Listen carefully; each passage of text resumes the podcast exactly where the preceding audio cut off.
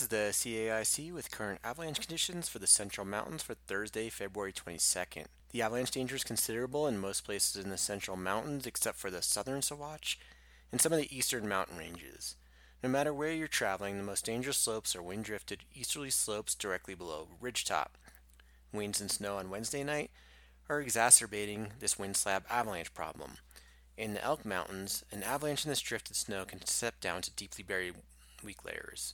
There are places like this too in the Sawatch Range.